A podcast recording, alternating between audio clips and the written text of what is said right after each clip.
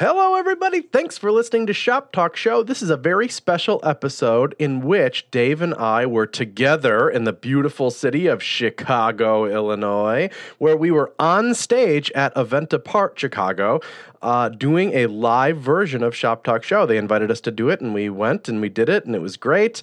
I bought a fern. I put the fern on stage right next to us, you know, just to bring the stage together. And, you know, audience sent in questions. We answered some questions from the archives. We had a kind of a couple of different special uh, things. We had a special section, we had a special guest. It was a lot of fun, and we're just going to let that thing play, and you can listen to the entire episode of it uh, from the comfort of your podcatcher of choice. So, in order to just let it play, I thought I would do the sponsors up top real quick, and we'll mention them for you at the bottom as well, just so the rest of the show is uninterrupted for you.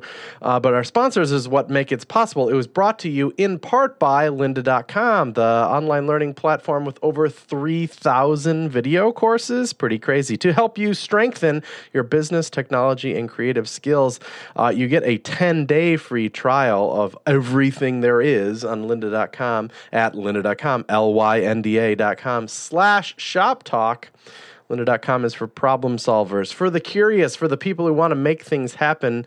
Uh, you want to learn ex- uh, Excel or other Microsoft software or Apple software or Adobe software, all that stuff. Learn negotiation tactics, learn to build a website, you know, learn the kind of things that we talk about here on the Shop Talk Show.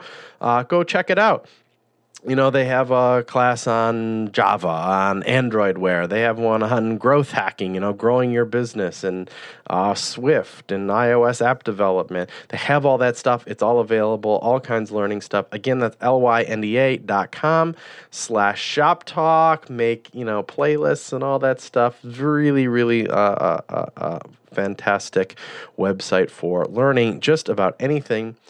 Uh, and our other sponsor is CSS Dev Conf, another conference. It's coming up here in Long Beach, California, two day in person conference. Uh, that's CSSDevConf.com. Keynotes by Jina Bolton, Dave Rupert, co host of this show. You know Dave. Uh, I'll be there as well. Val Head, Sara Soueidan, people you recognize from this show will all be there. We'll all be hanging out literally on a boat, the Queen Mary. I don't think we'll be setting sail though. It's just a giant boat that is kind of permanently docked there in Long Beach that we get to hang out on for for two, three days, four days. Stretch it out if you have to. It's gonna be lots of fun. It's by Environments for Humans. They do throw a couple of in person conferences, uh, this being one of them. Uh, there's going to be so many sessions to check out. Uh, container based uh, responsive web design with element queries. That should be pretty sweet. Smoothly migrating to Flexbox. Uh, relevant. The dark arts of light speed. Weird. Gonna be awesome.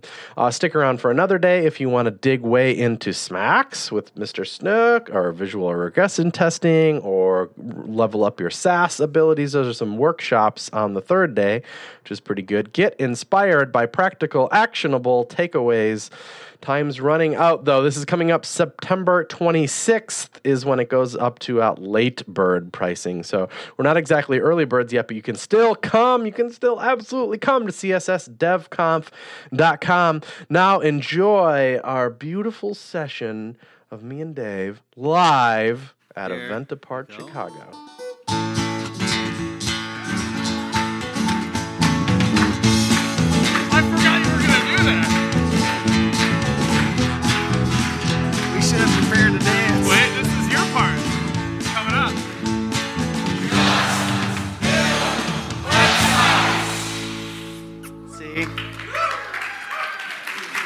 It's a multimedia extravaganza, and you're invited. I To it. totally forgot you were gonna do the soundboard. I brought it's soundboard. Literally sitting there. I actually made a uh, HTML version. That's called dog fooding in the biz, and it's just awesome. So you can hit any button you want. I got buttons. is it? It's HTML. But it's JavaScript, and you press it, and it Yeah, you push a button and it's like Tim Smith. Dang. Yeah, it's awesome. So, Well done. That's a Microsoft Surface too, isn't it, Dave? oh, Thank Not that you. this is an infomercial, but Dave, uh, just if you've been following the podcast, literally, because we've been, just like everybody else here, I would say 90 some percent uh, are, we're, it's, we live in Apple land, right? And Dave Mm-hmm. thought a little monoculture uh, uh, and, sw- and switched to Windows out of the, basically the goodness of his heart. We tried to extract some money from Microsoft from him, but they, We did. And we were like, give us your monies. And they're like, yeah, next. so anyway, Anyway. but that's cool because he, and he's, you're living it. You have a I'm living uh, uh, in Surface land. And I don't know any Microsoft users out there. Yes. Oh, just a hand. Yay. Hey, So, uh, I, buddies. was, I was heavy on 90 something. It was 84. Oh yeah, my last I, uh, I I've been Mac for 13 years and and now Windows for one month. It's very exciting, very different. Uh, you find out a lot of stuff is actually broken, but I think they're working on it and Well, it's it's, getting better. So I have blog posts about it. So yeah. So Dave and I do a podcast. We're on, we're on 180 episodes in, so it's pretty old. In fact, uh, yeah. So it's un- Uncle. Uh, we call him Uncle Dave sometimes, and, and I. That's the URL. That's the Twitter handle. If you've never heard of it, it's just me and Dave talking a lot about front end web design, and uh, I put and stuff at the bottom because sometimes it it it, uh, it veers from that, and there definitely is a is a soundboard. Dave takes care to bring that to each show. What? What's the? What? Some of them are red, and some of them are orange, and some of them are. Does it help you? That helps me know Did you use what Nth row. child to do that? Um, I wish. I think it's like a class name. I think. I wish it could be better. It could be better. Boring. All right. Uh, okay, cool. So the heart of shop talk. charts. I think they're super rad. Go ahead, Chris. I will in a This minute. is getting good. I'm going the heart of it is, it's, so it's, it was Dave's idea. It's modeled after slightly, slightly after Car Talk. You know, like the NPR's most flagship, most popular show ever. Click and clack, isn't it? Isn't Yeah, it? And we are. think it's clack. Uh, So, the, uh, but the idea is they would answer. Yeah. we're. Uh, what was it? Click and tap, the Tappet Brothers. Is that who we are? Oh, click and tap. Yeah, that, we're Yeah. gonna we're gonna adopt new names. Yep. Yeah. That's our nickname. So to this day, though, seriously, we get ah, maybe once a week or every two weeks a question about like what motor oil I should put into this particular kind of car. Because people are they forget and they just type shop talk and there's ask a question and they hit it and they just start typing and stuff. So we've tried to answer them on air as best as we can. But yeah, it's not really about cars. Uh, it's about it's about. So if you came here web- for the car podcast, cars. I'm so sorry. Um, this is going to be about websites, so buck- Mostly. buckle in. Uh, I thought we'd start with one from our very own Marcy. If you don't know Marcy, she's part of the part of the An Event Apart clan and really makes this thing tick and stuff. And she was helping us set this up and, and sent in some of the first questions. Uh, we asked some questions of you, and, and, and Marcy was uh, sent in some questions as well. And so she asked us one evening, not so long ago, if we prefer Lucky Charms or Captain Crunch. As you can see Lucky in. Charms or Captain Which, Crunch. of course, we can assume she's talking about um, the Lucky Charms library, which is for sending URLs to arbitrary devices like TVs. Mm-hmm. Which It's know, a good one. I mean, It's we've weird all that used she's it. Marcy's into that, but Yeah. okay, she just that's funny to me only. Uh, and and and and versus Crunch, the Crunch Two release of a weirdly opinionated editor for Mac that I don't think anybody uses. So, my, my question about Crunch 2 is does it cut the roof of your mouth? Because if Crunch 2 still cuts the roof of my mouth, I'm not into it. I think that's slated for Crunch Three. That's for Crunch 3. Mm. Okay. Marcy, I don't have any opinion about them. They're equally good libraries. I well, you get into yeah. I mean, and then peanut butter crunch too is so Yeah. good. It's like less. Nobody likes it. But Lucky Charms ships with marshmallows. Yeah. And So- stylus support. It's kind of like if I want to feel like an adult, I'll do the one without marshmallows.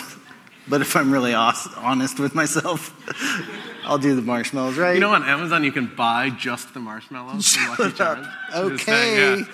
Oh, yeah. I think I learned that new from oh, tab. Cool. Cool. right. Anyway, we're Well. actually going to do some questions about web development and stuff as well, uh, largely sourced from people sitting in front of us right now. Uh, Charlie Miles asked, sometimes when we get right into it, sometimes it's called rapid fire, although I don't think that's going to be the spirit. We have lots of weird Yeah, so we could we usually sometimes do like sound effects, but that's not appropriate in large audiences. We discovered. Yeah, actually, that one particularly. Like in public spaces, that can trigger some emotions. we had to switch it to laser beam So, sounds. yeah. Uh, I have to read this. It's not our speaker notes. It's the thing. I'm going to Okay. read this one. Because there's you know, there's more to it than oh I'd have to cancel out of this thing. I'm just going to paraphrase it then. Paraphrase. Building software is hard. Um, let's see if all the bullet points uh, make sense as a whole. How do we do here? Okay. No, I remember this one though because it's uh, Charlie. Are you here, Charlie? Charlie, Charlie. Maybe not. Next time. From the internet. Charlie from Come the to the next AEA. He's saying that uh, there's a lot of barriers to software development, and he was thinking back on when he was getting into software development from the beginning. That it was like, I want this, I think, like it's, but it, there's, it's hard, and I don't know exactly how to get into it. Uh, and I need like a push, and I'm hoping that the cards fall correctly soon because maybe I'll, it's a fork in the road. Maybe I'll end up being a software developer, maybe I won't. So uh, Charlie was saying that the cards did fall correctly for him, and it was a, it was a, it was a project that that that was successful. And he was thinking back on it. Uh, one of those things was that there was a you know there was a carrot on the stick. There was something. There was a reward at the end of learning that was that was going to work. Uh, the project that he was involved in was scoped well. Uh, so, so that you know, it wasn't mysterious running through the fog. There was a there was an end. Uh, and there was people that needed him. There was, he was working with a designer, I think, and a business person or a client who had hired him, and they needed him to finish this project. There was no choice. Uh, so, so with all those things together, it worked out, and they finished the project. And then after that, then the confidence was way up, and he was on his way to being a, a web developer. But had that not lined up that way, maybe he wouldn't have been. So he's, I think he was, he was just kind of thinking out loud in this question in a sense, but like, do you remember what your first project was? Do you think that you need those things to line up that clearly, or can motivation come from elsewhere? I, I think it, well, this is something I've noticed about my work is I feel like web design is very much a team sport. I feel like it's always like you can make websites by yourself and it's super cool and the best website, you know, but the second you like introduce it to a client, suddenly it's not as good as you thought it was. Or the second you like, you know, hand it off to a developer or vice versa, it's just like Generally, you're not alone. generally you're not alone you, you, you like there's very few one-man shops so i feel like like the people aspect is very important in web design personally i mean you can have like successes on your own i have had those but um, yeah i don't i don't what about you I, this is the first time I've ever thought about it in those terms, and I liked it. I was thinking that if you don't have a couple early successes, that that could be a bummer, and it could, you could lose sight of it. yeah i think for me the like i started in 95 making websites long time ago Wow. long time We're ago going to answer some questions from those areas. My too. first website was about farts, and now I run a fart podcast. So Are you even kidding? I'm totally serious, hundred percent serious. I didn't know that. It had bubble uh, wallpaper, and it was about farts. I put some waves up there. They took six minutes to download a 30 second clip. It was really beautiful. um, looking back on it, I think it was called Fart University. There's archive.org, people. Look it up. Oops. Somebody look it up. Um, but it, uh, I think the idea that like instant gratification from publishing yourself, like Yeah. doing it, like that's I look back on that for sure. That moment where you made your first website live and you realize that kind of anybody in the world can see it and it feels very powerful. And you can, oh, that's a good one. Is it like That's good. Yeah, it fell asleep and then I woke it up. and That it yeah chimed. yeah. Anyway, I, I like this. This is kind of interesting thinking that, that bears more that bears more consideration. I think. Like, what does it take in the in the early periods of people's I think successes in people are the big part, right? This one is interesting because it's very relevant to things that came up today during today's excellent sessions. Uh, uh, uh, it, it was brought up very specifically, I think, by Karen when she was talking about CMSs and Edgar. Is Edgar, Edgar in here. Edgar. A lot of dropouts here. All right. Well, Edgar had to go home. What are your thoughts on the, babies. on a headless CMS concept, which which kind of bears defining again. Uh, and Edgar says that he he watched a uh, uh, one of the, the things that a list apart is doing, where you kind of hang out and, and and listen to some panelists talk about some things, kind of a new thing they're doing. Uh, it was brought up there. Well, I'm, uh, maybe we should just define the headless CMS thing. Do you have a grasp on it? Yes, Okay. I do. Here, Headless tell me what it CMS. Okay, you take a CMS like Drupal or something, and you chop off its head. Come on. Okay. And then, so there's a. and the head contains all the views. It contains the eyeballs, right? They So are the views, though. The head so it's all the the, view- picture, the things you see. trying to steer you back on. All right, bring it back. Okay, so A CMS might you might have ingredients like a database.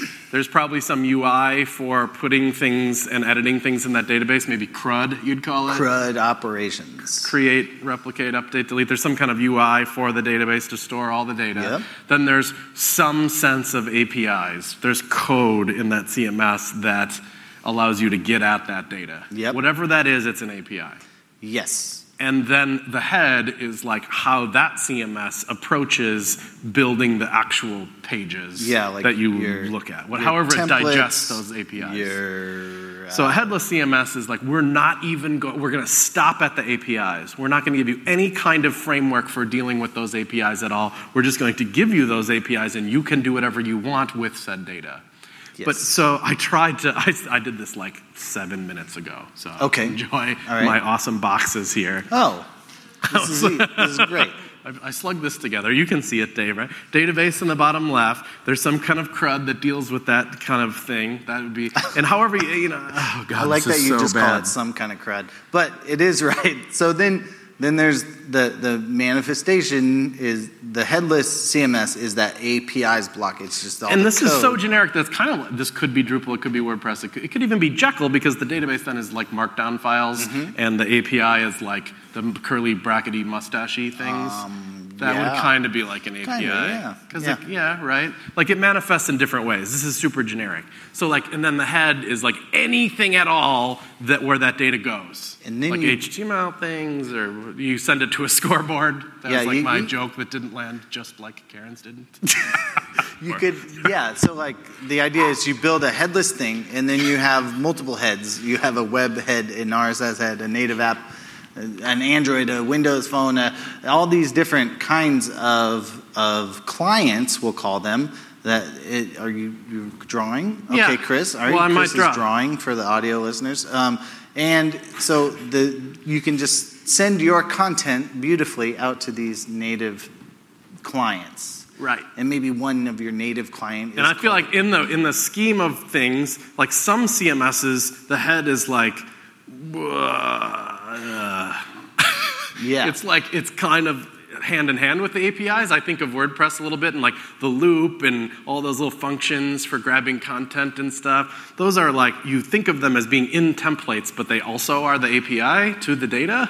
So it's like, eh. and I think in a headless API, it's a little bit more like this, where they're actual like URLs and stuff for data, not necessarily explicit functions for it. So when you're talking about a headless CMS, I think it's kind of like we're just not going to do any of that, and we're going to like beef up these things. We're going to. Good? Yeah. Yeah. Like those are going to be stronger. They're going to be more generic. They're going to be more, they'll give you whatever you want from them. We'll even make that bigger. Yeah.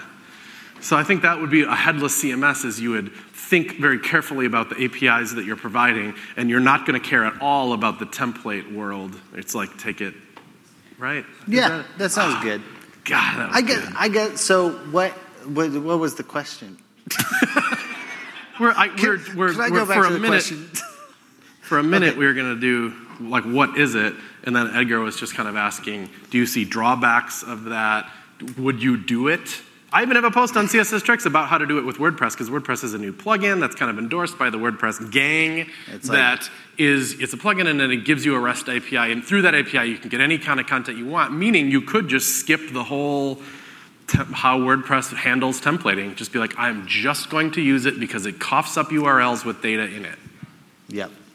Would I don't know a whole lot of people actually building websites with that. Because then the the idea is you could maybe write a Ruby on Rails app that hits those URLs and gets that data and spits it out in a Railsy way or mm-hmm. whatever. You could kind of combine universes like that. And it's I think Karen would kind of agree that it's at least sometimes occasionally kind of a good idea because because why again? no, I, Separation of content yeah, like it's and gonna last a presentation. little longer, right? Like the next big thing. Remember, Karen like promised us that there is going to be a new thing. We're not tied to s- any particular way where that data is going. It's Yeah. just an API to that data, So you can go. The the plus side is you can go to as your long watch. as HTTP sticks around, Uh oh. that would be a Is problem. it disappearing? well, Who took it? Where's my clicker? Oh. Uh, you Do you have more thoughts on it, Dave? I so I like it. I like this. I think to me it's kind of the holy grail. Like you just you have a perfect separation of everything, and everything's doing its own part. But I the the question I had, uh, Karen gave a great talk, but the question I had for Karen was, if you chop off the head, do three heads grow? And then suddenly you have like the database. You know, if you want to launch a new feature, you got to go talk to the database guys, the you know the the API guys, and then Do the, you the though? Like, view hopefully side the guy. APIs just got your back, right? Or no? May, I mean, maybe you have to talk to all three people in your company, and they live on different floors. If floors. there is a missing API, really- that's just a well, that's a poorly constructed API. The API should give you any data you want. well, what if you're creating new data, new features, new? Fair, true, I suppose. I'm just. I like your analogy. I the three-headed monster thing is good. You should roll. Do you it. have three problems after you're done? That's my question. Like, do you, if you chop off the head, do you now have three problems instead of one giant gnarly problem, or like? Like, sure, you separated the Rat King, but now you have a bunch of Rat King body parts. You're good at metaphors, but just not as good at following through. What about, what about, what if you had a forest? All right, you're done. okay, Sean Murphy. Sean. There, yeah, we got, one. one. One out of three. Uh, oh, this is going to be fun. It's similar. It's kind of a business model-y. Uh, and unfortunately, I have your whole question, but I had to summarize into bullet points for the beauty of slide presentations. Basically, this is the situation, though. I think Sean was in. Feel free to yell so, very loud. real quick, if you had separated your content from your presentation,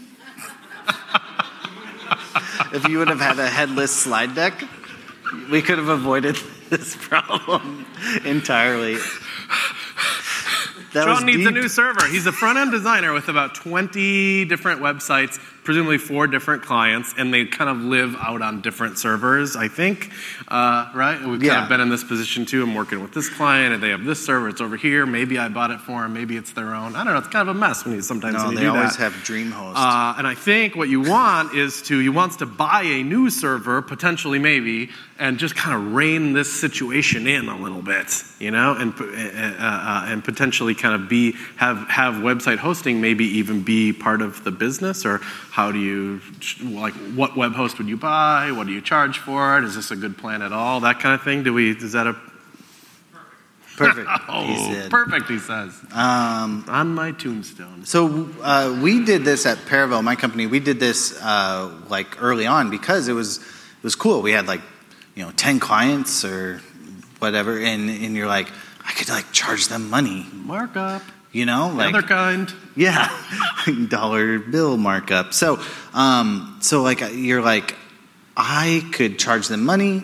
And like that's maybe like it ends up being kind of significant. Like at 20 clients, let's say you charge them 10 bucks. I don't know. That's or 15 you know that's like you're getting into the thousands of dollars at the end of the year you know and you made your life easier because you don't have like a hundred different ftps yeah but the, what made you made your life harder is you now have to support all these people directly and you get phone calls on the weekends and it's awful and um, so that is bad but one thing i learned um, we still host client sites. We're trying to get out of it just because it like ends up being like a maintenance thing in the the long long run. Like after we've been together like seven years. You so- set up the server. It's your job to maintain it, right? Yeah, yeah. Like and you have to go in and do the backups. But what if have you didn't? go- What's the alternative to that? The alternative is they don't know anything about servers. You're their one point of contact. Would you tell your client, you know, like that seems like a bad. yeah, you'd just be like, "Sorry, it's Saturday. Bye." Like, good luck with that. No, I that's not suppose. good. I mean, if you, if you don't feel like you could be helpful in that in that circumstance, sure. Well, the the one thing I would I think do it, but I would say uh, if you want to uh, add years to your life, don't host anyone's email like ever. Mm. Offload that to Google. It costs money, but like you save. Is Google Apps Is it all paid now? Yeah, I think so. I think, but I mean, it's like a dollar a user or something. But Okay. it's like I'm not a representative of Google, but it's like like that the email because people don't care about their website. Actually, sorry guys, we all make websites. Bad news. um, but when their email goes down, oh boy, You're saying if their website goes down for five minutes, they're not even going to notice, but their email goes down, they'll notice right away. bing bong. Okay. Yep, they are in your face, real mad. Uh, I think the traditional advice here is just you don't want to. You don't want to. Well, you don't want to be a web host. You don't want to be a web host unless you do, and then be a web host, right? But then, well, then you'd be like, I'm a, I'm a hmm. web host. This is my jam. I care about servers. I probably like read server news. okay. I, I, stuff. But, on- but then be I'm your on that's Server your. Weekly, the, Yeah. the mailing list. No, it happens. I Is have my friend Tim who loves servers. He's like, oh, it's this new thing. We got to get on it. And I'm like, where did you even get that information? Server guys. Yeah, weird. Uh, but I, yeah, I- it's true though. You know, like troubleshooting your own server garbage. It just doesn't seem like a fun time. But it doesn't seem like your sole motivation. Your, motivation is to simplify things a little bit. But then I, I suppose you got to kind of ask yourself, how simple is it? Is it hosting ultimately like some IP addresses and passwords you put into a deployment thing or something? Like how how how how bad is it? You know, I guess I, I don't know, but and I know you can't talk back to me right now, so I'm just pontificating while thoughts Yeah, are going through your mind. more. Uh, how maybe your bank account has one hundred dollars and you want more monies. Do it. It's free money. It's kind of for what you're doing, right? But but I think Well, there's you a, backed out of there's it. A I've long, done the same thing There's a long backed out of tail it. of It doesn't- problems, yeah, sort of like just like responsibility. You kind of like I don't maybe want to do that, and that's harder to get out of. So And like, do you love it or not love it? Because I don't. yeah, you gotta love it. You gotta love it. These are some big ones. Mr. David O'Day wrote in with some kind of uh, overarching things that hopefully we can spend a little bit of time on, but maybe not too much. Do you guys have any experience working with the front end JS frameworks like Angular, Backbone, and Meteor? Do you like using them and why? I probably have the least experience with this, although I am quite interested in. Uh, I think the two big missing ones in that list, although in today's world, is uh, Ember and React, React and Ember, yeah. which are cool.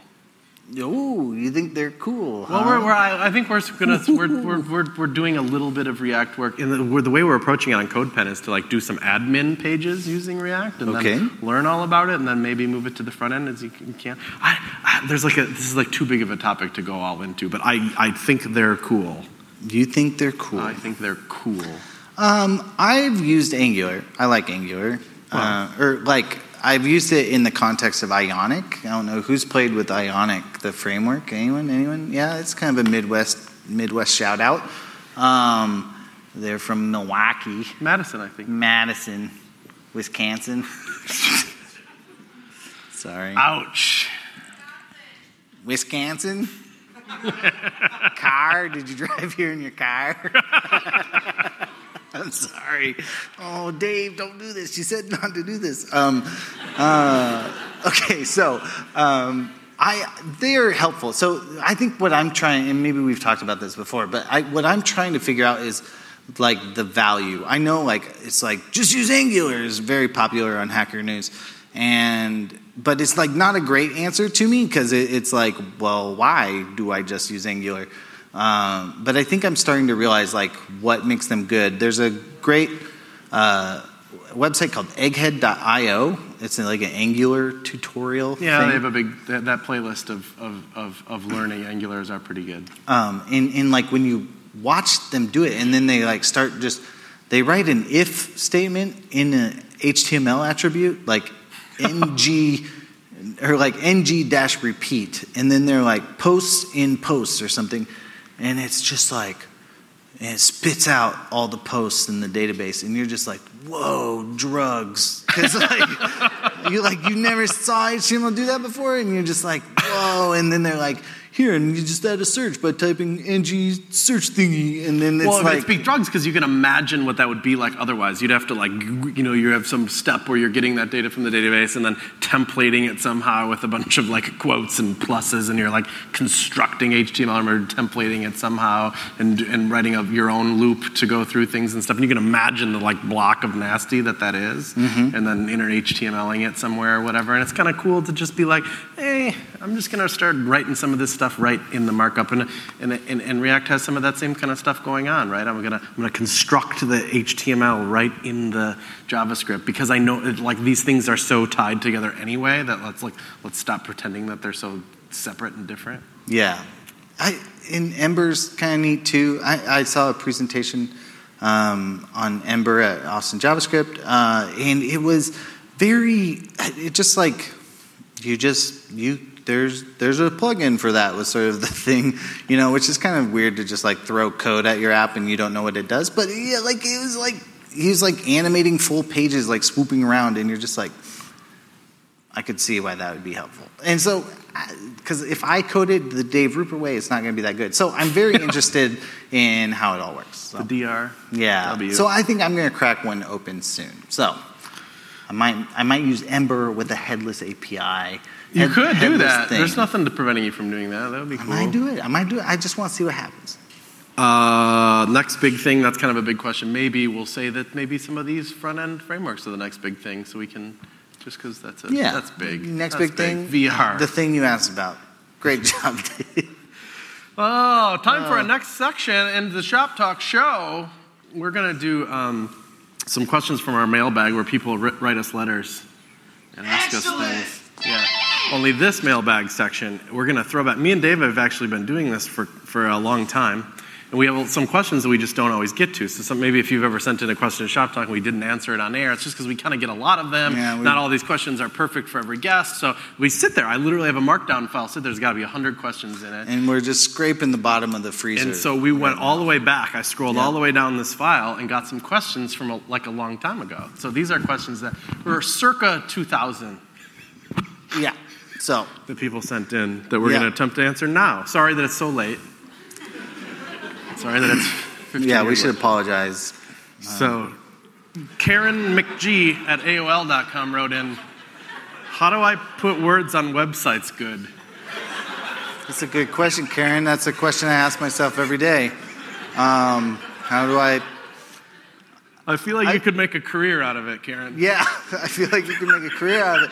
I, I feel like,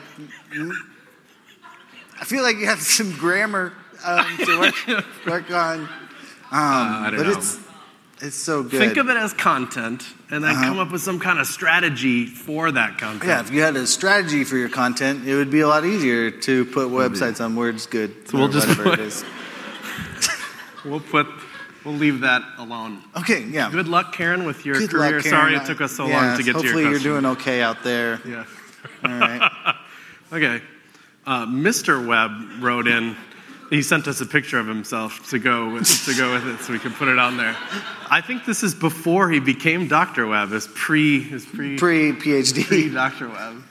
He just wants to know why can't browsers just come to come together? That's a good question, Mr. Webb. Um, I I don't know. It's I mean it, it might it not worked ever out happen. okay. It worked out okay. Yeah. I'll- you know, there's still some problems, but I think I think you'd you, you know I know we're answering this question 15 years late, but I think you'd be pretty pleased with how things turned out. Okay. Well, good luck in, in all your endeavors, Mr. Webb. We wish you the best. Ah, that's the best picture ever we found at lunch. It's, it was inspiring enough to put on the slides. Mm. Epen Mycoat, Yep. At Juno. Epen, Epen, are you here? Is it Epen here? At Juno Is no? He wanted to know how he can make your website squeezy. Yeah, that's a good question, Ethan. Um, uh, uh, let me tell you about three things: uh, fluid grids, fluid media, and media queries are a new thing um, you could use uh, to make your website squeezy. So that's, I think, right? I don't know. Definitely know? percentages. Think in percentages, Epen. yeah, you- you're gonna have to learn a lot of math and it's going to ruin every day of your life, Ethan. But I mean, Ethan. But yeah, Cameron wrote to us too. Oh, There's a yeah. lot of ex speakers wrote to us with weird names. Cameron Cameron Moll at Rocket Mail asked.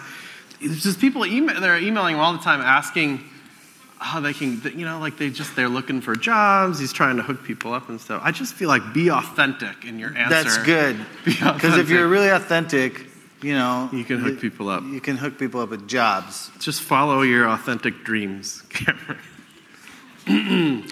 I hope this has spoken to you. Jen, what you had a weird email address. Jen wanted to know how I could turn my theater career into a web design career. Hmm. I feel like just question, think of the Jen. web as a set. Yeah. And how a set is, they're all so different and interesting from each other. There's no two sets that are the same. Similar how you'd like strike a set every night and, and like rebuild it. You'll do that with websites every like three months. So it'll be very similar. So our advice to, to young Jen is to, yeah, to, that you'll, be, you'll have an incredible career in web. That's enough of that. Things were getting weird for a minute. We did it. Okay, so those are some We old did it. questions we wanted to clear out from the mailbag. Next question. Yeah, we have some more, and in fact, I Toby promised there's a microphone around. So if you've, if you've, if this has inspired some of your questions, I think it'd be fun to get a little interactive. Yeah, Please feel because we free have to- interactive technology. Usually, Chris and I are sitting at home to or different homes in different states, talking over Skype, not face to face, which is why it's so awkward. And I've like created a mental barrier between us. So, uh, so this is interactive. So if you have a question, you can ask it in person.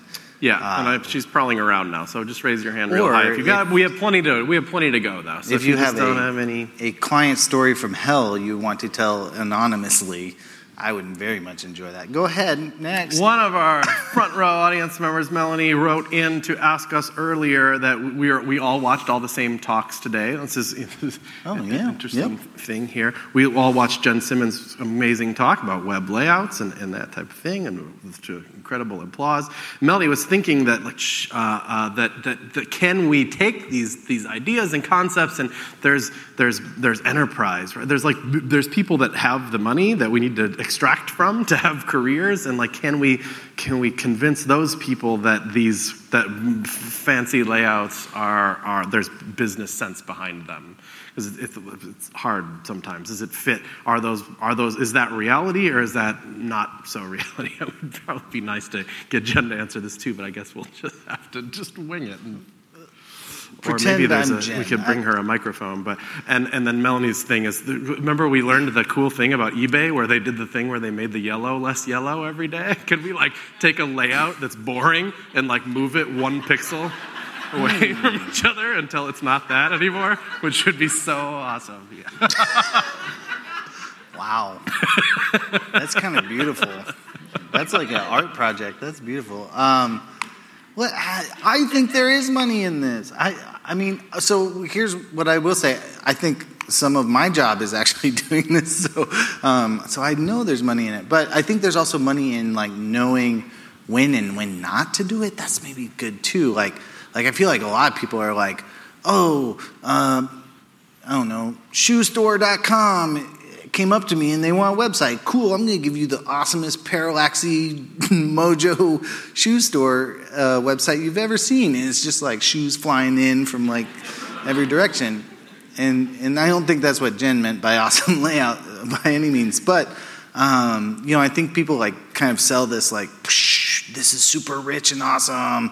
Uh, but I think like when when you can like know how how and when to do that, like I think that also provides a lot of value to companies because you can just be like, hey, you are a like I don't know budget shoe Isn't that store, happening now? so- Can't you imagine going to New York Times and seeing the kind of their base layout for a kind of regular article or just some breaking news or something where they didn't have time, so they just have kind of a normal layout, but they're also like once in a while they'll like go crazy the and do something. snowfall. That's their big one, right? Not that we need to equate snowfall with every cool What about the thing. mountain one with the WebGL mountain? That was cool. That was a good one. Uh, but then, the, but the real question is like, is there money behind this? And maybe if we brought Jen a microphone, is Toby running around still? Did you lay it somewhere for us, Tobes? Oh, there, oop, in the back. There it is. Let's hear it. Let's hear what Jen, the. Uh, uh, Jen, do you have an answer? is there money, Jen? Is there money in this? Can you This convince is the all powers about that be? money. I think there's money in it. I bet my whole career on it. yes. I think what you just said about the New York Times, like they are doing experiments, right? So they're doing like the magazine section. I showed you that that uh, amazing kind of cover to the top to the magazine section. Um, the I do think that there's a way in which we can use some of these new ideas and new technologies to just do like a little piece. You don't have to like redo your whole entire website. You can just do like a little piece over here and a little piece over there and see how it goes and do things incrementally. And you know, So you don't have to go all in, is the idea. yeah, and enterprise, I mean, sure, there's plenty of clients, plenty of bosses who are very conservative, and um, they're going to wait until somebody else does it, and then they're going to all want it. so it's, as soon as Facebook does it, everybody's going to want it.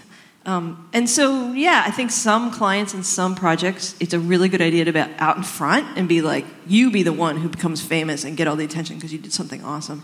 And there's other places where you just you got to wait for somebody else to do it, and then you'll have permission to copy them. Um, so I guess it depends on what kind of job you have or where, you know where you're at or what. Um, Wasn't it?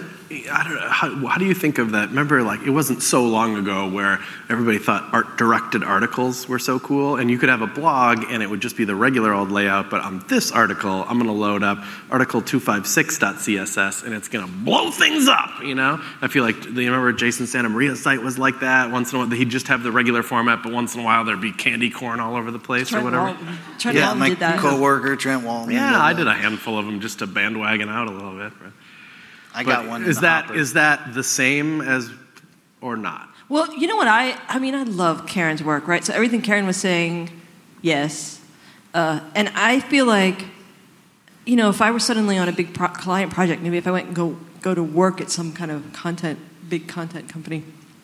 And I was in there as a designer.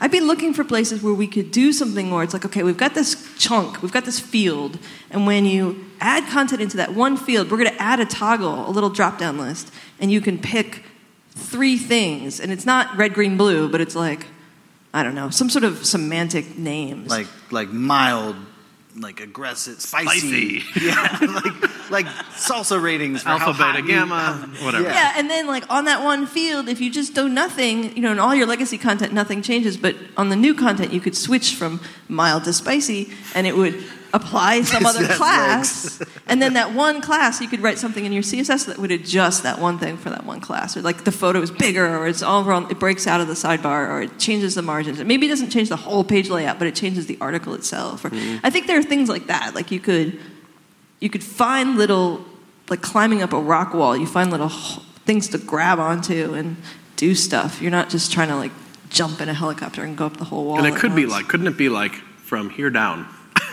You're like you walk into if you're walking into a meeting and there's people with money and stuff, be like, we're gonna do something cool. We're not gonna blow out your navigation. We're not gonna go make your invert your logo. But like from here down, it's gonna be cool. i also think that there's a space for labs right so if any company can have sort of an experimental wing or an experimental day of the week or somebody who's ambitious do something you know off on your own free time and come in and just try an experiment and show it to your colleagues and see if it works because i think um, this really i see these really smart places doing that right now and they are gonna they're coming out with some pretty cool stuff so So it's not not a struggle though. Like it's right. It's new. It's well like everything like every design idea how do you make a good website like is that is there money in making a good website like well yes but it's way more complicated than that cool. Thanks, Jen. Is that good? Yeah, that was thanks. So Jen uh, hosts the Web Ahead, so you should listen to Web Ahead if you're listening in this audience or on the podcast later. And uh, yeah, Melanie's also a longtime Shop Talk Show listener, so thank you, Melanie. Very, yeah. Cool. got solidarity there. Awesome. Got a few more. Bryce writes in. Bryce in the room. Just Bryce, shouted Bryce. out. Yeah, what's up, man? Uh, this was an interesting thing about about uh, uh, uh, what are you worth, right? What are you worth? What's in your PayPal account right now? Good six bucks. Um, how? Or ad sales, Dave, on Yeah. daverupert.com. Uh, uh, Bryce said he has a, uh, I believe he called it a garbage liberal arts degree. I admitted the garbage. That's why I don't have the, the notes. Uh, but now, uh, not only is it at event apart leveling up, but has a number of years of HT front end stuff under his belt. Um, and, and, and so what's the, what's, the, what's the deal? What's the job level at that point of coming from like all of a sudden coming into this fairly recently, having a couple of years of experience now, not junior, Not junior. Yeah. maybe senior, but maybe not senior, you know, Okay. just because of the newness. Let's say mid level. Mid level. So it's got to be geographic, A, right? Like, Yeah, yeah. big time. So let uh, You know, but that's punting a little bit. Let's say we're in Des Moines. Des Moines. Oh, everything changes. Des Moines, yeah. Okay, there you go. Des Moines is surprisingly kind of a tech hub. I- I- am I right? In Des Moines, no. He hasn't lived there in 15 years. Doesn't okay. know. Yeah. Oh, there oh, you go. There's some Des Moiners, Iowegians, I God, believe they you are throw called. out a city. I'm going to do it again. Juneau. Strike out, struck out. Hold on, I got a sound effect for that. I just Okay. need to find it on my old Soundertron. I'll get it later. Go ahead. Okay, okay, cool. So maybe, I mean, it'd be fun to, it'd be fun to. Uh, you know, it'd be a fun experiment to do that we're totally not prepared to do. Everyone shout out their salary. It would go well. Maybe it would. We're a fairly open bunch. oh yeah. Uh, but have you heard of the wisdom of crowds thing where there's like a cow and nobody knows how much it weighs and they ask people that have no idea how much a cow weighs but if you ask enough people they and then you average it out it's some, somehow super so how right. much does Bryce weigh? be- a buck eighty. I don't know. but it works out or gumballs in a machine or whatever. I wonder if you like asked a thousand people what do you think You could get an average. make? Yeah. you'd get. I don't think that weighs. I think there's got to be a goal in mind. Um, I don't know, 60 to 80. That's a good. That's a good feel. That's a good feel. I think like it, it. It's also like you don't know what you're worth until you kind of like like interview with another company. As sad as that is, because like the company you work for, you know, I'm putting on my my boss hat where I wear like fancy shirts with non-organic materials, and and I, you know, it's like they're not going to be like yes, you're worth this maximum number of dollars. They're going to be like, you're worth one more dollar than you're currently worth.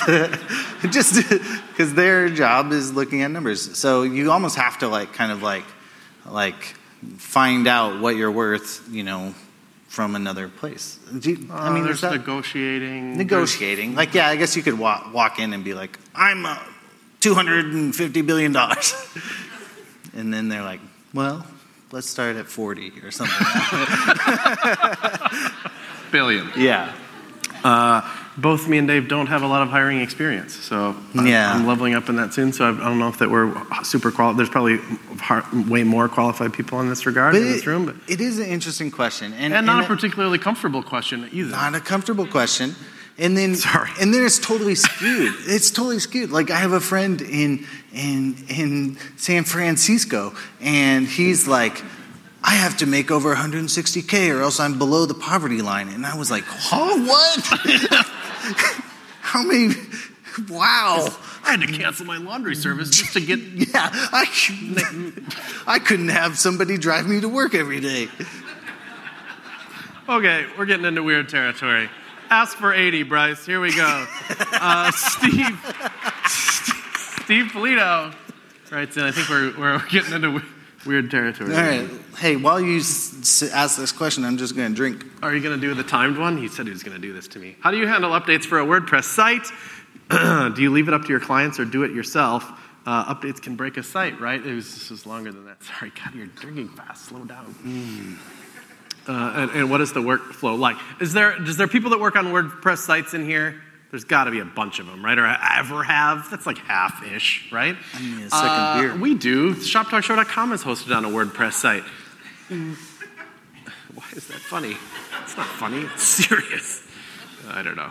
Uh, I don't. I, I just update sites willy nilly. I just press the button and I let it update. You know, like, I don't care. I don't have a workflow for it. I do it on on big sites all the time. Generally, things don't break. I get it. That, that's what's funny. Okay. Good luck with that. Sometimes it's uh, good. Oh man. On Shop Talk, we have the whole thing as a repo, so we have to just. Sometimes it sits longer than I would like, maybe, because it takes one of us to like go in there and, and get the local environment running again, and then pull all the new code and then push it up again. So that's not ideal. Uh, but it, it's it's related to the servers question. I think. Do you want to? Because it takes you time and knowledge and expertise and stuff to update a site. I mean, it's, generally it's just a button, but I don't know. You probably want somebody around at that moment who knows what they're doing.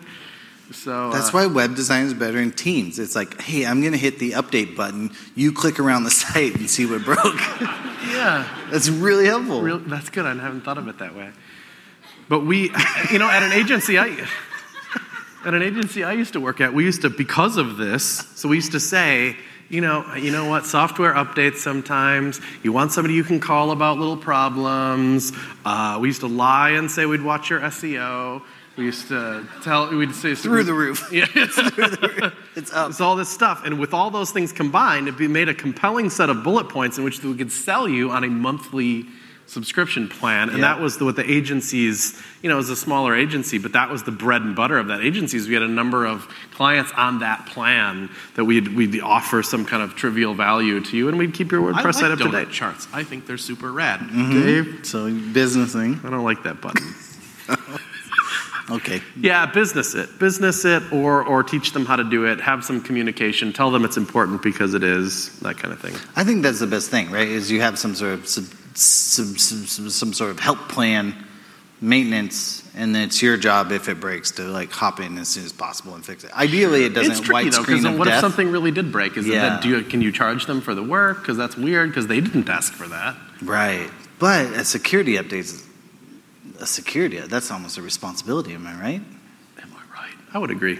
Right. Dave, this one's up. This is up your alley because I don't know anything about it. Andrew McConville asked, "Do you know of any existing or upcoming frameworks for building VR experiences?" Just today, we were looking at some VR experiences. Yeah, I'm your- kind of playing around with VR. Uh, which is virtual reality, which is you got to wear some kind of goggles or something. Right? yeah, there's some fancy goggles, and there's like two kinds of VR. There's uh, right now there's two kinds of VR. There's like the it's called Google Cardboard. Has anyone seen this? Is, it, that the cheap one where you can fold it That's together the like a- cheap one. It's like a pizza box, and you put your phone in it, and you put it up to your eyeballs.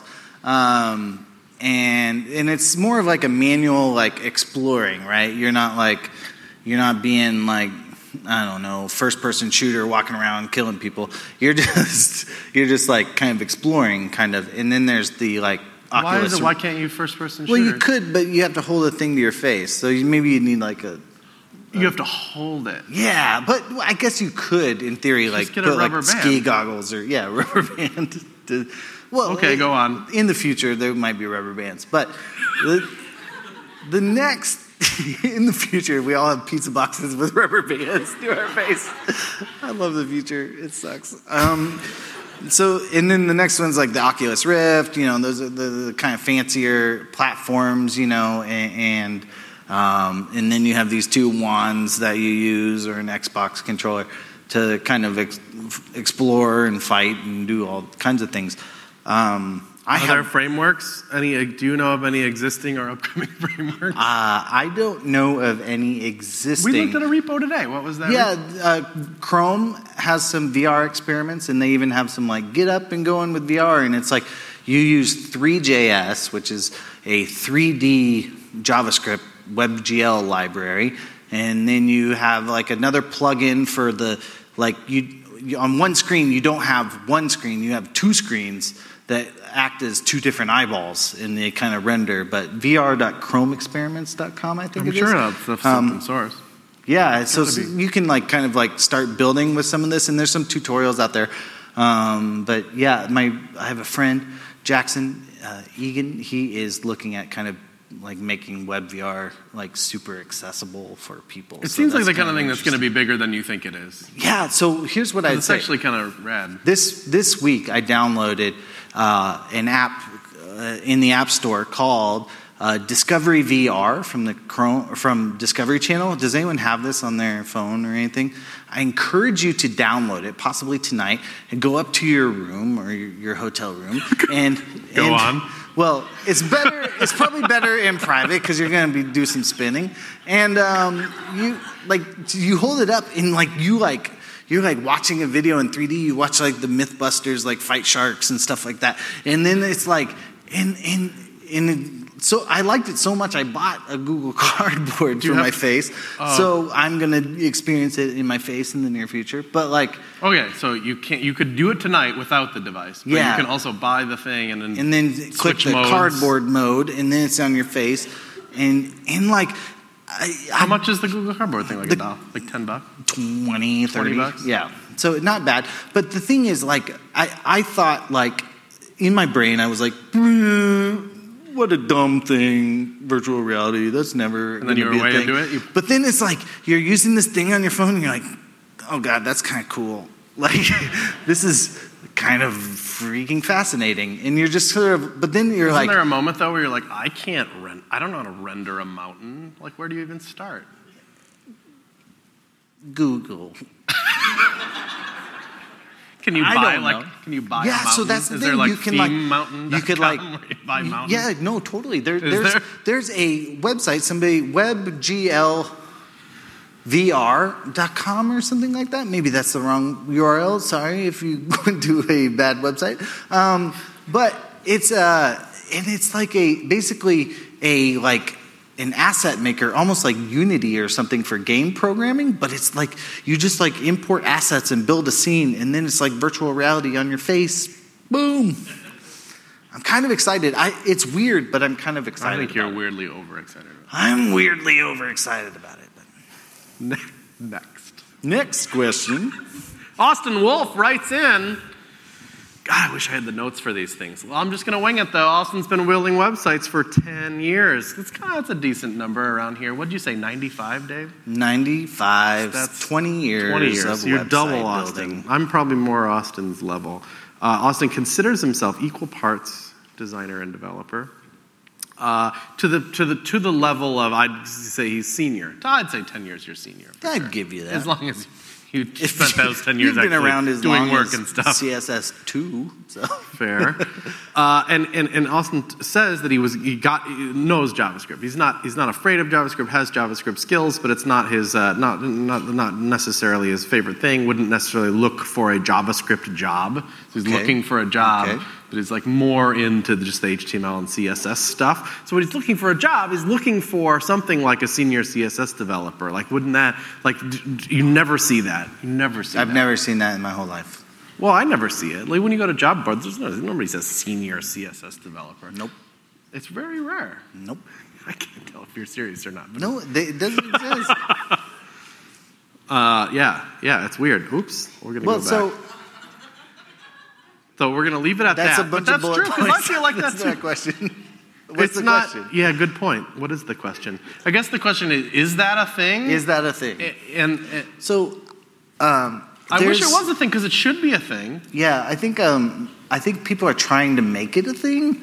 Uh, Micah Godbolt is writing a book called Front End Architecture. I think there's like this front end architect role developing that's more like Sass CSS focused. Like how do you architect a website out with like semantics and, and design? Yeah, I think like, there's that's pretty in- understood that that's intentionally valuable. built. You can roll to- in as the Nicole Sullivan or whatever and be like, I'm going to show you how to componentize Mo. Yep. Yep. And people, they get that. I think that's they get that, I but then they don't hire somebody role. to, you know, But- do they hire their replacement then? Yeah, maybe occasionally, but there's always JavaScript is littered through the front end developer Right. You need to know Node, Angular, yeah, right. yeah, everything. So can you can you is that can you roll into a, comp, a big company and just be like, listen, I can do a little JavaScript, but I'm more of an HTML CSS kind of person. You should. I seem, it seems like a bummer that you can't. I don't know where to, we're going. I would it. hire that way because it's like, yeah, I know. I don't. Me personally, I'm not like, yeah, JavaScript. That's my You bread and butter. I love. JavaScript. I would say that it's. I would like- think it would be a, just slightly weird if that's all you knew. I'd be like, I'd like to see the sprinkling of JavaScript, or I'd like to see some design chops or something. I don't know why I feel that way, but it does seem a little light if that's all you did. I don't know. I think or you had there's- some like cool. People I think skills. there's a place for a CSS person. I think I I feel like JavaScript brings as long like as a you're going to own it, you know, you're the owner. Yeah, if you're just like I do JavaScript, it's not my forte. I think if you're honest, just and be you roll honest. in like I, I not it's not my forte, but I absolutely rock at CSS, and I'm here. I am here to bring your CSS to the to the peaks. to fix your organization's problem using CSS. It's true that you never see that title in job postings. That's a little weird. So we'll just leave it at that, I guess. We have a couple more. How are we doing on the? On the Okay, old fit that. Timatron, it is. Uh, we're at almost an hour here. So, well. is this our last question? I don't know. I have no idea. Actually. How? Eight thirty. oh, lots of time. You guys better start thinking up some questions. All right. Put on your old question hat. 'cause Let's we do already, this one. Oh, he- Uh, micro. do Let's we mic have a it. microphone? Actually, there's one over here. Let's do them both. Oh, sorry. So Sorry, on the uh, hosting, if you need to host for your clients versus let them host their own thing, I, I feel Comment. like you didn't really want to uh, commit to the no, you don't want to host their site. So assuming that you're not a sysadmin and no, you don't want to host their site, do you have any recommendations in terms of good hosters to resell? Yeah, uh, I mean, uh, like one of our favorite things is like if we, we don't want to like like make a if we don't want to manage the client server and we want to keep like some distance. Um, I mean, there's a lot of hosts. Like I've used Bluehost, Media Temple, um, like Linode, uh, all kinds of things. I we we use Media Temple um, just because it's it's I, mostly because like I listened to like Diggnation back in 2006, and they like advertised on. Is everyone in the same boat? Okay, yeah. Um, if Media Temple wants to sponsor this podcast, uh, reach out to me. Um, uh, but like, it, I think it's like uh, it. They make it pretty easy, and, and they Well, have. but you're also coming from the experience of you used it before, so why wouldn't you use it again? Because it's just comfortable. You know where to click the thing to do the thing. You know. Yeah, and, and there's been like other uh, like like companies I've used that it's just like, oh, I'm this is not comfortable using. Like like I I've been hacked on certain servers, and so I associate being hacked with them. You know, and it's probably not their fault, but I think it is because they like didn't encrypt anything. Cool. But um, Who has a host that pays twenty dollars or less a month and loves it? Shout it out. Yeah, one, two, three, four, five. Okay, yeah. Look, at there's a bunch of them. Yell Anyone? it. Host monster. Host Gator, Mon- Host Monster, Small orange. Heroku. Mm, I like me some Heroku. Huh? Gandi. Gandi. Dream host. Twenty bucks a month, and they love these people. Remember, the prerequisite is that you loved it, right? Do you remember that part? Cool. So that's a that's a lot of options right there. Oh. Not bad. All right. Crowdsourced. We can do that, not on a podcast. Uh, Any more questions? there's enough anybody? there that it kind of seemed like. Question? Okay, here we go. When would you find a opportunity? Because everyone's using Sass or less out there. When would be a time where you would just not want to use a preprocessor? Oh man, I'm so glad you asked this. Because like this week, I was like, I'm not doing a preprocessor, and I feel so good about it. Really? Oh, oh my god, I felt so good. I was just deleting Sass files. and and I deleted the little like, oh, this Sass is from line number blah blah blah of Sass. I was just like, bye forever. I don't care about you. I'm Really? And there was wasn't a moment Oh, where you had to write where you had to write dot module and then end it and then write dot module space didn't H2 care. and you're like uh, because like ugh." because typing more brackets and typing spaces same diff. Same diff. Variables you're gonna miss I did not variables expect you to be this variables you're it. gonna miss variables but it was so Eh, thrilling. I hate it was like riding a fixed gear. You loved it. Dave loved it. oh what's it? Oh, fixed gear. The beer. He's drinking a fixed gear beer Well, you Uh, just and- mentioned fixed gear. And as That's he's talking, kind of he's growing a very uh, waxed mustache. So- when would you not use Sass? I don't know. Just, I, I, it's simple. I don't know. I'm in. I don't know. When? What was the project, Dave? I can't imagine it. Are we? We're Sass free on Shop Talk. It's for it's for my friend. Uh, my friend runs a trailer, bakery trailer in Austin, Texas. How hipster is that? If you use Sass, Okay. it would have been the first bakery site ever that did. I did use Sass, and Oh, then I went to update it, and I was like, no, no, I'm just straight CSS. Yeah. 'cause Was there like was the build tool broken and you didn't want to deal with it? Yep, I didn't want to. I, did, I didn't want to set nothing up. I set up a Jekyll to handle my HTML, but I did not want to do a Sass. It's true. So I was helping out at a class the other. Day. It's uh, one page, and I put it on Jekyll. Why did I do that? So you added a way worse dependency. Yes. She'll never get out of it. I'm sorry, Sam the victim. Oops. I was helping out, out at a class recently in Madison, and it was a it was a it was a fun little class. And it was their end of their like r- really intense summer program, and the the kids broke up into two classes, and they did group projects. And one group did like a choose your own adventure style game, and it was pretty fun.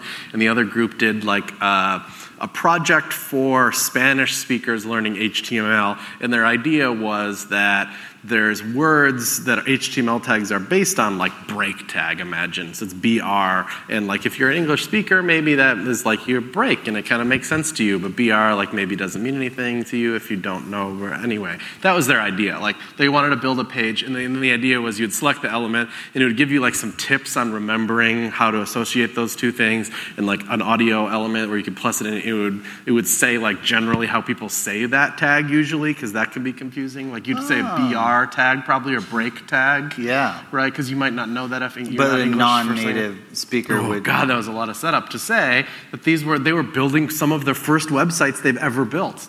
Oh, right? wow, yeah. And, and and I was like, I'll help you out with the layout a little bit when we're ju- we just use CSS because it would be a really weird time to introduce build tools and all that stuff. It was too it was way too new for that. But then I mean, And it was the to- best day of your life because you didn't I, I did enjoy it a little bit because it was the first time I've done it in a long time that where I had to think in that way, and it was fine. It was no big deal. You can. It's not like a total mental shift to switch back. No, I think people no. have made a bigger deal about that in the past. Oh, what if you, can't, forget oh, you- CSS? you can't nest anymore. Your brain will break. You're like just don't nest. It's not a big deal. So, but th- I'll tell you what though, I Yeah. typed because there was a thing and there was just two boxes next to each other. And these days I'm so like just because I'm you know very lucky with those sites I work on, I'm just like display flex Oh, because then they're next to each other and it's easy. see that's And then, that's but then beauty we looked in Safari now. and they're like, why is one on top of the other one? It's because even in modern Safari, it needs WebKit Flex or whatever it is. So it's like, oh, do I want to teach you how to do the, the auto prefix or, or something? Or should I just show you what the prefix is? Or what I did was I showed him how to go on CodePen and select auto prefixer, hit view compiled, and copy and paste that little chunk and just put That's it back, what I do. put it back in the sites. Literally what I do. Because Yep. you just need a little help. Ray Yeah. says yes, and oh, Ray has a question. Okay, here we go. Cool. Uh, so it was regular old CSS, but we did need a little build tool help in the end. yep. I couldn't remember exactly all the prefixes you need for Flexbox. It's hard to remember. Ray? Hey guys, uh, so uh, your last poll on CSS tricks was about like doing all the styles in JavaScript. Yes, you just ran a poll on that. I was wondering what your take is on that, and you mentioned auto prefixers, so post CSS, doing like more styling, I guess, on JavaScript. Do you think that's going to work out, or is it going to die like a horrible death? What's your take? That's a good. ooh, Well, this show, Shop Talk show, was we just Dave just published one, which was it was uh, uh, I mean this is a bit of an aside, book but- club. Yeah, we've been doing different formats for the show, including this, which is a kind of a weird format for us. But last week we read a book together and talked about it. The one before that, we had a panel. We invited four different people on, and they were talking about inline styles. The same thing in the poll on. We talked about the poll on the show a little bit, but it was two people who I thought were very into the idea of managing styles in JavaScript, and two people who I thought would maybe kind of be against it, or at least bring some perspective to that issue. Uh, uh, and what we're talking about here is a, to back up a little bit and talk about what we're talking about. It's kind of remember we were talking about React and how in React you actually write the HTML in the JavaScript and it feels very weird and different. These people are like, not only should we do that, we're going to put the styles in there too. So it's just all JavaScript all the time. They literally ship no CSS with their project at all. It's all literally inline styles on everything. The idea is that it, it solves a few kind of interesting problems. Which one are you going to press? Dave was in the not loving it category. No, but maybe they were all like, two categories. Two Okay, categories. there's two it's categories. very weird new territory for the web, and some people are way, way into it because they think CSS is broken because CSS has all these problems. Like all the selectors are global. How do we manage that? We need crazy naming strategies so we're not trotting all over You have to make a and decision. It's That's where those gifs come from of Peter doing the thing with the. Remember, have you seen that? Oh, yeah, he's- he's trying to adjust Hey, the window can't do shade. It. I can't do uh, CSS. falls on his CSS is impossible. Ah, Hey, CSS. wah, wah, wah. That got weird for a minute. Uh, you need strategies to deal to deal with your CSS. Peter at the window, Peter at the going, window. "Oh man, JavaScript is so easy. Because easy." there's CSS specificity. Specificity is weird. You have to know about it. it, it takes a limited bit of knowledge to But there it. is true. I've talked to big companies somewhat recently, uh, and I've went in and they've said, "Look, we've been tracking the size of our CSS file for five, six years. It was this size, then it was this size, this size. This is this chart is only going up. I would like that chart to stop going up because we very much care about performance. But everybody who works here are very smart people, and they're afraid to delete anything because we just don't know exactly what's going to happen. It's very hard to test CSS. If I delete this line, it doesn't seem like it does anything, but maybe that line affects the, the weird drop down when you're an unpaid customer and you've opened this dialog box and there's a drop down over here on Tuesdays or something. Like, you don't know. You We might all- break that thing if you delete this part of CSS and you just don't know. They had some very cool, clever ideas, which I hope they'll share, but it kind of had um, something to do with, to a very small percentage of users, you like serve for all these um, different selectors, you serve like a GIF file, like a tiny little GIF, and then you check your server logs to see if that GIF was hit.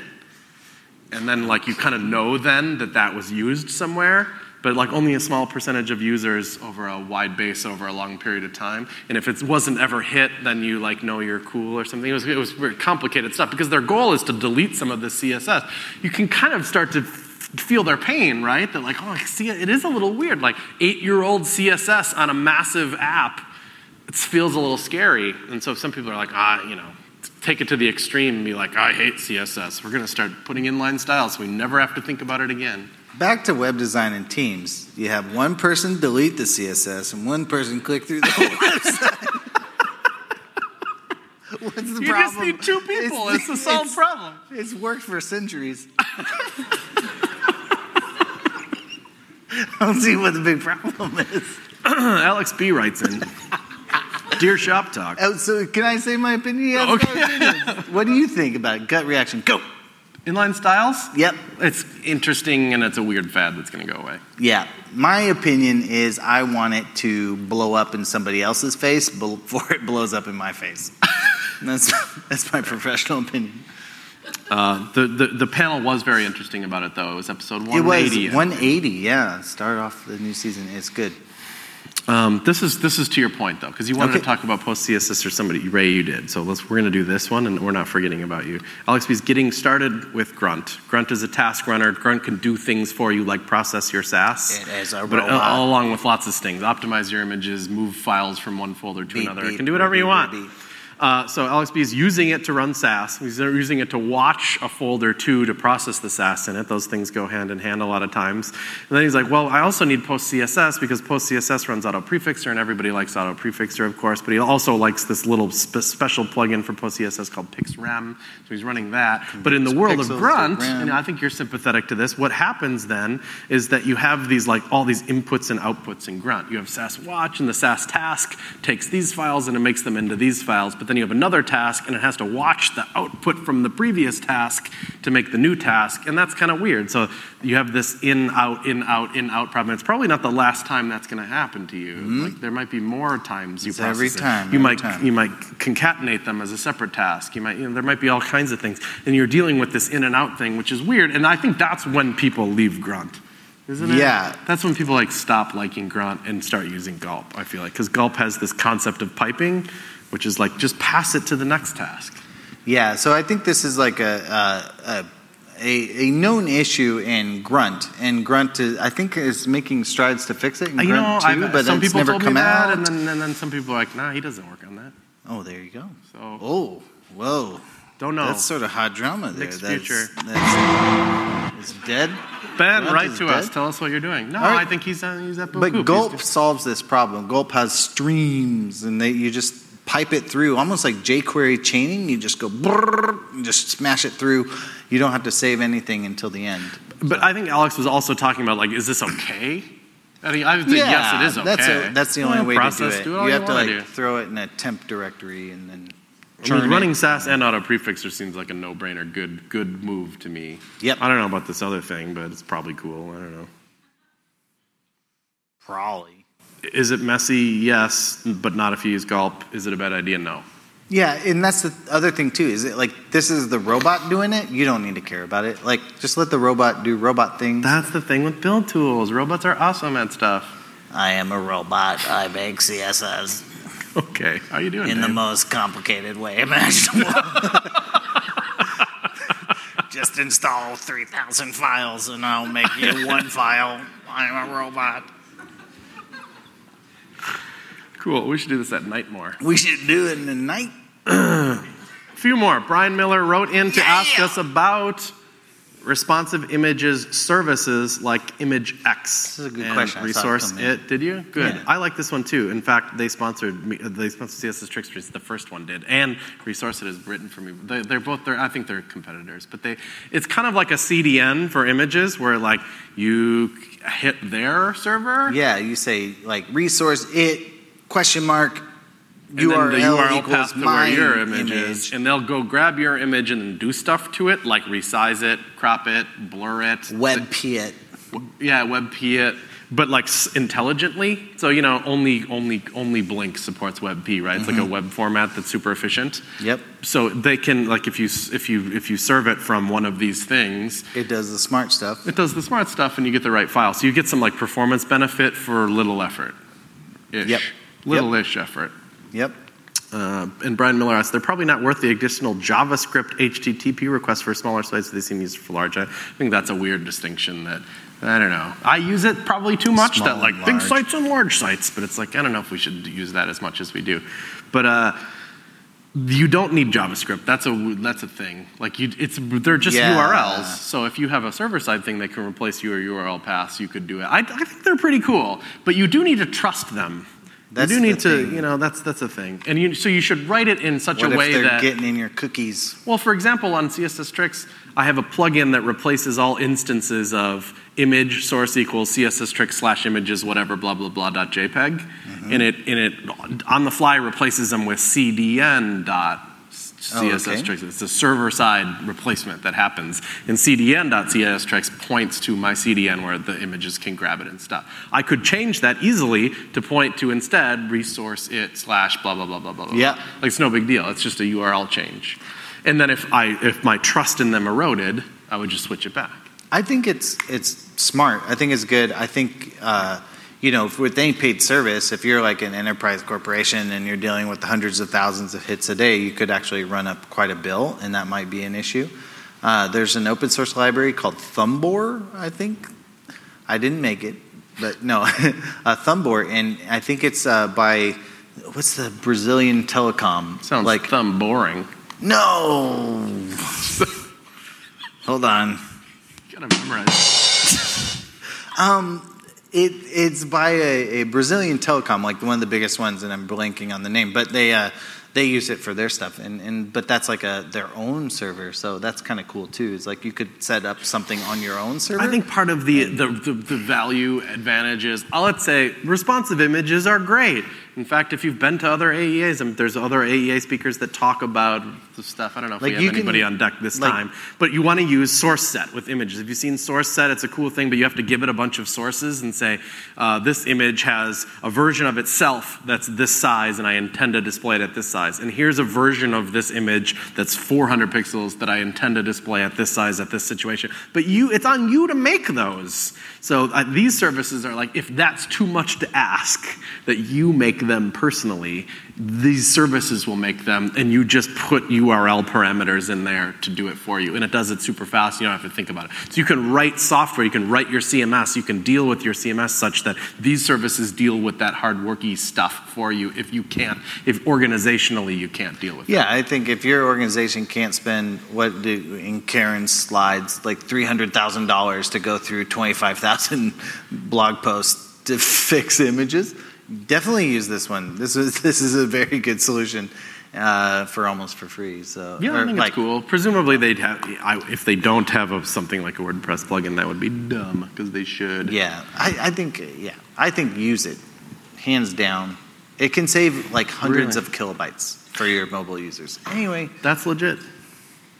Oh my gosh, that's the absolute last one. If you eh, any last minute ones, oh, we got we one. We got one. We, You here we go. This is going to be a sir. zinger. Um, so I've been uh, talking with design about introducing performance budgets, and where do you feel the best way to position that through the processes? Is it before they actually begin the prototyping, or towards like maybe after development has kind of started? So the question is about performance budgets. Yeah. So just for so people understand that, it's kind of like just a, loose-ish concept that says these are some hard set numbers for discussion purposes for our organization. That says we're not going to exceed, say, 20 requests, say, 500 kilobytes, say. One second render time, things like that. You choose what they are ahead of time, and then that, that frames discussions through your company like, well, this is, you know, I want to add this font. Well, that's 21 requests, so we can't. What else do you want? If, if you want to, cool, but we have to remove something else. It's the idea of a budget. It's just like money with a budget. You want to go see a movie? Yeah, we can't. We could cut something else. We could not go to this birthday party or whatever to go to a movie instead. You have to make choices then, which is kind of rare in our industry. I mean, like, usually we're just like, just toss it on. Yeah. Mm, What you want a you want a Facebook doodad? I'll do that. Buh, put it in there. Yeah, 100 yeah. yeah. So I, I, I like there. And then your then the question is wh- when and where. I would say the earlier the better, of course. You know, and most people aren't embarking on new projects. I would say. I think the most of us probably work on existing things for the most part, uh, and so that's a little harder to sh- to shove it in. I think, but I would I would say the earlier the better. And and then you know I, I guess we're not the experts. I think we're largely regurgitating things that other people have said. Like Yeah. Tim Kadlec talks about it a Tim lot. Tim Kadlec, uh, Katie Kovalcin, they have a podcast uh, called Path to Perf uh, dot .com, and it's a really good resource because they kind of specifically talk about uh, performance and performance budgets and stuff like that. Tim Kadlec kind of came up with the concept or promoted the concept, but it's a really good. Uh, I, I, I feel like you could do either. I feel like if you're going to be the, the squeaky wheel, you might want to bring it up before the project um, so that you're not the guy Be mid- the squeaky wheel, though. Be you, you have to be a squeaky wheel. That's like if you bring it up before the project and you're like hi uh, i'm a squeaky wheel so that's way better than like being the annoying guy during the project like being mr wet blanket buzzkill you know? So you want to like wait you know? You, you want to declare your intentions you know? But if you jump in mid project and you're like this is you know but but you can also make your point mid project uh, and just kind of do a performance audit, like collect some numbers, collect some data, uh, video the site loading at 3G. That's a kind of a good idea to have a baseline so then, like, a month from now, you could do it again and be like, I wonder how we did. Like I, I literally just did a performance audit this week for a client, and like they're mid project, they're cruising along, but I just was like, let me just see where it's at. You know, how bad could it be? Yeah, how'd it go? Poorly. 2.3 minutes on 3G. So you got to check that stuff. and and you know, and it was like very innocent things. It was just like, oh, we you know we, we're using a, a design system, so we have a you know we have a full framework thing, and loading- oops, we're the loading the CSS is 238k, and then it's like, you know, oops, the the like Grunticon is 2.9 megs, you know, and, so it just like it's like you have to kind of like it takes it takes a squeaky wheel to be like constant vigilance, you know, but but you you also like like my job is not to get people in trouble. So it's just very much like, hey, I checked this out. We should work on some stuff, you know. and it's very clear. Like if it takes three minutes for your website to load, like you need to to work on it. Sure. Um, but uh, I did a bad job at CodePen. I did it. I was like, I'm gonna do this. I'm gonna make a wiki page. I'm gonna start tracking stuff. Then I went and checked some stuff. I'm like, look at how few requests we make. We're doing a good job. And then I kind of quit. You know, I was kind of proud of our numbers. And Yeah. then and then it just kind of backfired because I didn't uh, keep up with it. You know, like if if things are okay, you should still document them. Probably. Yeah, that's that's like my favorite thing. Any project I launch, I open a like a GitHub issue or whatever Jira, maybe whatever you're working in. But um, Sure. I open a GitHub issue and like I Send I, a rocket mail email. I do like a pre-state. Yeah, rocket mail. Um, I do it like a pre-state, like a like what if there's a previous website, I log the previous website, you know, and then when we launch our beta on staging servers or whatever, I like measure that, and then it's kind of like make decisions like do we want to like spend a week making this better or do we want to just launch it? And so we just, I mean.